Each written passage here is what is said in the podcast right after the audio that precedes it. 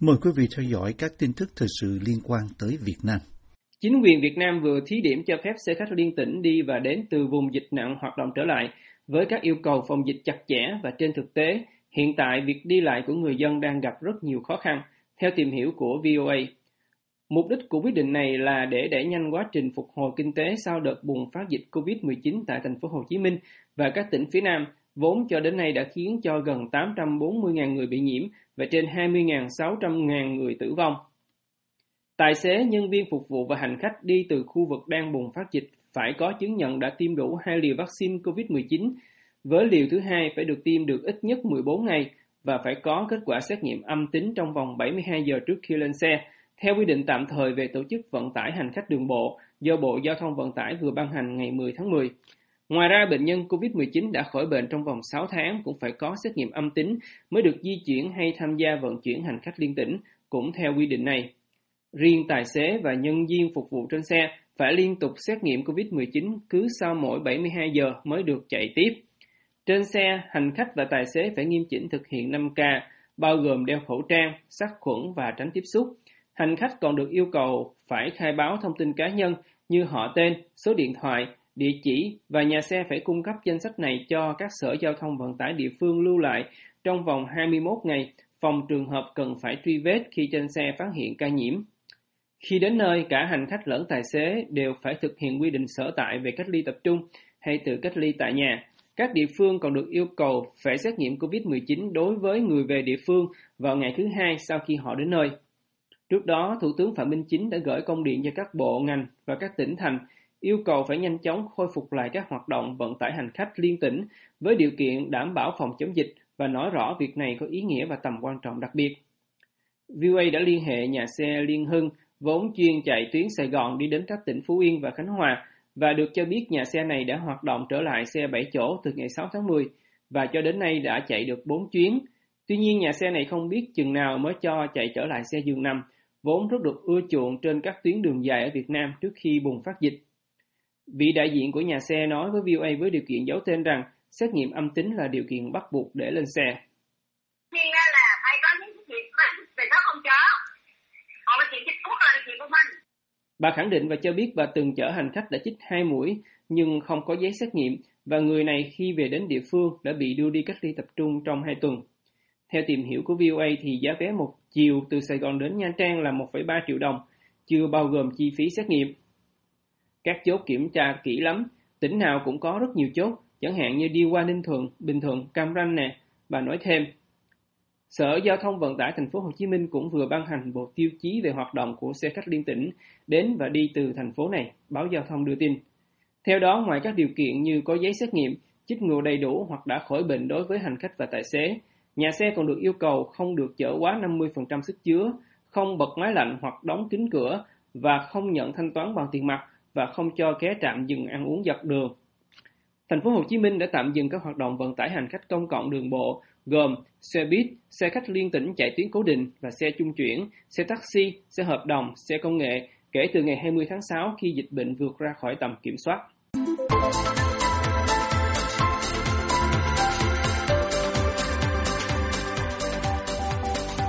Bộ Ngoại giao Việt Nam cuối tuần qua chính thức phản hồi về một phóng sự của VOA tường trình về cái chết của một thiếu nữ người Việt sau hai năm lao động ở Ả Rập Xê Út, nhưng vẫn để ngỏ những nghi vấn về sự sai lệch tuổi tác của em trên hộ chiếu. Hờ Xuân Siêu, 17 tuổi, thuộc dân tộc Gia Rai quê ở Đắk Lắk, tử vong vào ngày 18 tháng 7 tại một bệnh viện ở thành phố Ara ở miền Bắc Ả Rập Xê Út vì tim ngừng đập, thiếu oxy trong phổi và thuyên tắc phổi, theo báo cáo y khoa của bệnh viện. Hơn hai tháng sau khi qua đời, thi thể của em hiện vẫn đang được bảo quản tại bệnh viện. Những thủ tục cuối cùng đang được hoàn tất trước khi tiến hành hồi hương. Một quan chức Đại sứ quán Việt Nam ở thủ đô Riyadh nói với VOA. VOA xem xét các tài liệu liên quan đến nhân thân của Hờ Xuân Siêu và phát hiện năm sinh của em đã bị thay đổi trên hộ chiếu để làm cho em lớn hơn tuổi thật 7 tuổi. Những cuộc điện thoại và email yêu cầu bình luận của VOA gửi tới các cơ quan quản lý lao động, quản lý xuất nhập cảnh và lãnh sự ở Việt Nam đều không nhận được phản hồi. Bộ Ngoại giao Việt Nam lên tiếng về vụ việc của em Hờ Xuân sau khi được phóng viên đặt câu hỏi trong một cuộc họp báo thường kỳ vào chiều thứ Năm, trong đó người phát ngôn Lê Thị Thu Hằng thông tin về nữ lao động Việt Nam sinh năm 1996. Hờ Xuân sinh năm 2003 theo giấy khai sinh, số hộ khẩu và giấy chứng nhận hộ nghèo, hộ cận nghèo do gia đình em cung cấp cho VOA. Bà Hằng nói ngay sau khi nhận được tin Đại sứ quán Việt Nam đã chủ động trao đổi với Bộ Ngoại giao và các cơ quan chức năng của Ả Rập Xê Út để xác minh, làm rõ thông tin liên quan đồng thời làm việc với doanh nghiệp xuất khẩu lao động để tiến hành các biện pháp bảo hộ công dân cần thiết. Theo bản ghi cuộc họp báo được đăng trên website của Bộ Ngoại giao. Bộ Ngoại giao cũng đã trao đổi với các cơ quan chức năng ở trong nước và chính quyền địa phương, thông báo và hướng dẫn gia đình nạn nhân các thủ tục cần thiết để xử lý vấn đề hậu sự, bà nói. Bộ Ngoại giao đã chỉ đạo Đại sứ quán Việt Nam tại Ả Rập Xê Út phối hợp chặt chẽ với các quan chức sở tại để sớm hoàn tất các thủ tục liên quan, đảm bảo quyền, lợi ích hợp pháp của công dân Việt Nam. Phát ngôn viên không đề cập tới sự sai lệch năm sinh của Hà Xuân trên hội chiếu và cũng không bình luận về việc thiếu nữ này nói đã bị chủ lao động bạo hành thể xác trước khi qua đời. VOA trước đây đưa tin các trường hợp nữ lao động Việt Nam làm việc ở Ả Rập Xê Út báo cáo bị chủ ngược đãi, dẫn tới những tổn thương về thể xác và tinh thần. Hờ Xuân Siêu dường như là trường hợp đầu tiên được biết tới mà nạn nhân là trẻ vị thành niên tử vong khi đi lao động ở nước ngoài. Di cư lao động trong những năm gần đây trở thành một trọng tâm chính sách quan trọng của Việt Nam khi ngày càng nhiều người chọn con đường sang các nước khác làm việc trong ngắn hạn. Xuất khẩu lao động được chính phủ tích cực thúc đẩy như một phương tiện nhằm tạo công an việc làm, nâng cao kỹ năng cho người lao động và giảm nghèo. Hơn một triệu người Việt Nam đã ra nước ngoài làm việc kể từ năm 2006, theo số liệu của Bộ Lao động, Thương binh và Xã hội.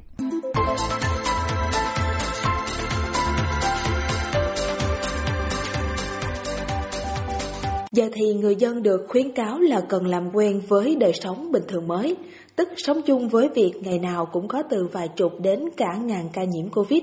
Và tiếng là mở cửa lại nhưng công ăn việc làm vẫn chưa thể như trước, ví dụ như công ty sổ số vẫn còn dừng kinh doanh, ông Nghĩa nói. Liệu cơm gấp mắm có việc gì làm cái việc đó? Ờ, tức là bây giờ chưa có ổn định chưa có cho bán vé số thì có việc gì để làm việc đó? Thế thôi chứ sao bây giờ vẫn chưa biết công việc của mình bao giờ được trở lại như trước cũng là tâm tư của người thợ xây dựng có tên Trần Sĩ. Nếu phù, phù hồ làm được thì em sẽ làm phù hồ. Còn nếu mà chưa, chưa thể thì các cũng lại lượm ve chai tiếp. Ngay cả nghề lượm ve chai giờ cũng khó, vì các hoạt động mua bán vẫn còn mở hạn chế nên phế liệu thải ra cũng ít hơn trước nhiều. Bởi vậy, những người lượm ve chai cũng không dễ kiếm ăn. Tình cảnh mua bán chưa được như trước cũng khiến người bỏ mối rau như ông Lộc, giờ đành phải tự đi bán dạo. Ông ơi chợ nó trở lại rồi, mình đem ờ, cứ một, hai giờ sáng rồi cắt xong rồi đem ra, rồi chợ đổ rồi về đến 11 12 giờ trưa là hết. Nhưng mà từ hôm mà chợ nó không có thì không có đường đổ. Ông rau dịch bệnh ở các quản nó ổn định đi rồi như là là trở lại như ngày xưa thì coi như là là là là cắt đem ra chợ giao cho đầu mối đấy hỏi bán thì mình kiếm lời về sống. Đấy là vậy thôi chứ thì cần chảm sao chứ khó khăn lắm. Khó khăn là điều đương nhiên vì đã chịu cảnh phong tỏa suốt mấy tháng ròng, giờ ra đường vẫn còn ngại. Tuyệt đối bây giờ là hết dịch thôi, còn dịch gì cũng phải ra đường, không phải như thế này. À, thấy chú không? Hai cái khẩu trang không phải là một đó. Cái kỹ lưỡng thế đó, nguy hiểm lắm con ơi. Nguy hiểm lắm vì ở thành phố Hồ Chí Minh, dù được thông báo là kiểm soát được dịch bệnh, nhưng số ca nhiễm Covid mới mỗi ngày vẫn ở mức hàng ngàn, còn số tử vong thì giảm mạnh, chỉ ở hàng chục và tự do mưu sinh lúc này vẫn ở tâm lý dè chừng.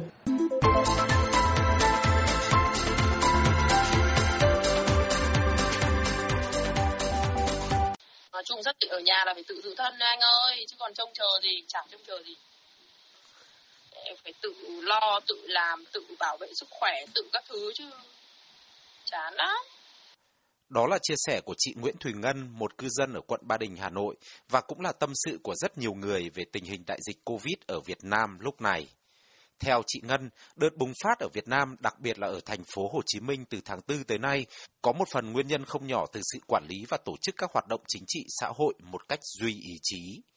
Nhiều người bất bình vì giữa lúc nguy cơ dịch bệnh có thể bùng phát cao sau kỳ nghỉ lễ 30 tháng 4 mùng 1 tháng 5 thì bầu cử quốc hội lại được tổ chức tại tất cả các địa phương, thôn xóm để đáp ứng nhiệm vụ chính trị kịp thời tập trung hàng trăm, thậm chí là hàng nghìn người xếp hàng tại các điểm bỏ phiếu.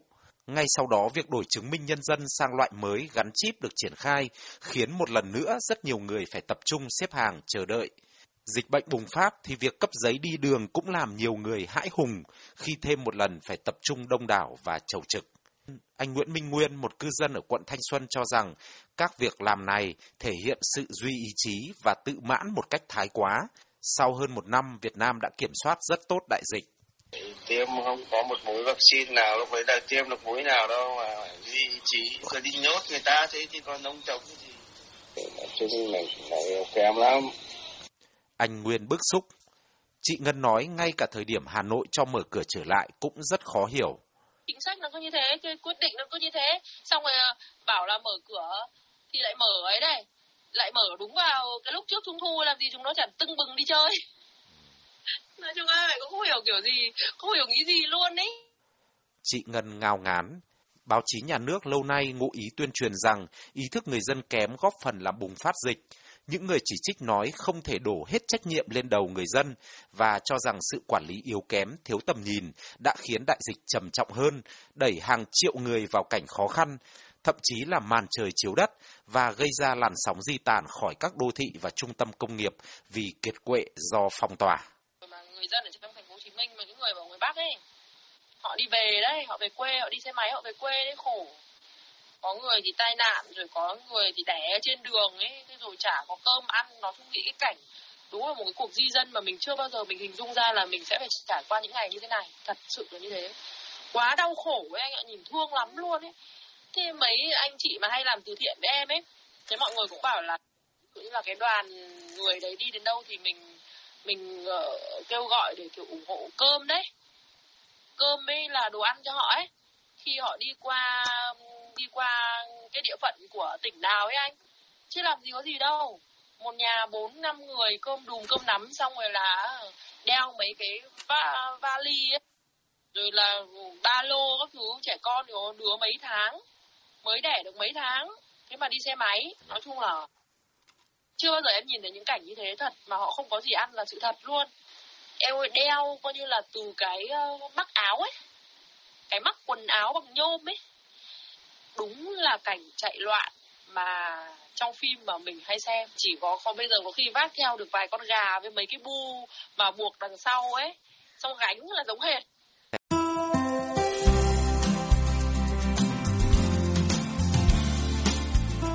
Buổi phát thanh Việt ngữ buổi sáng của đài VOA xin được kết thúc tại đây. Tấn Chương cùng toàn ban Việt ngữ xin kính chào các khán giả.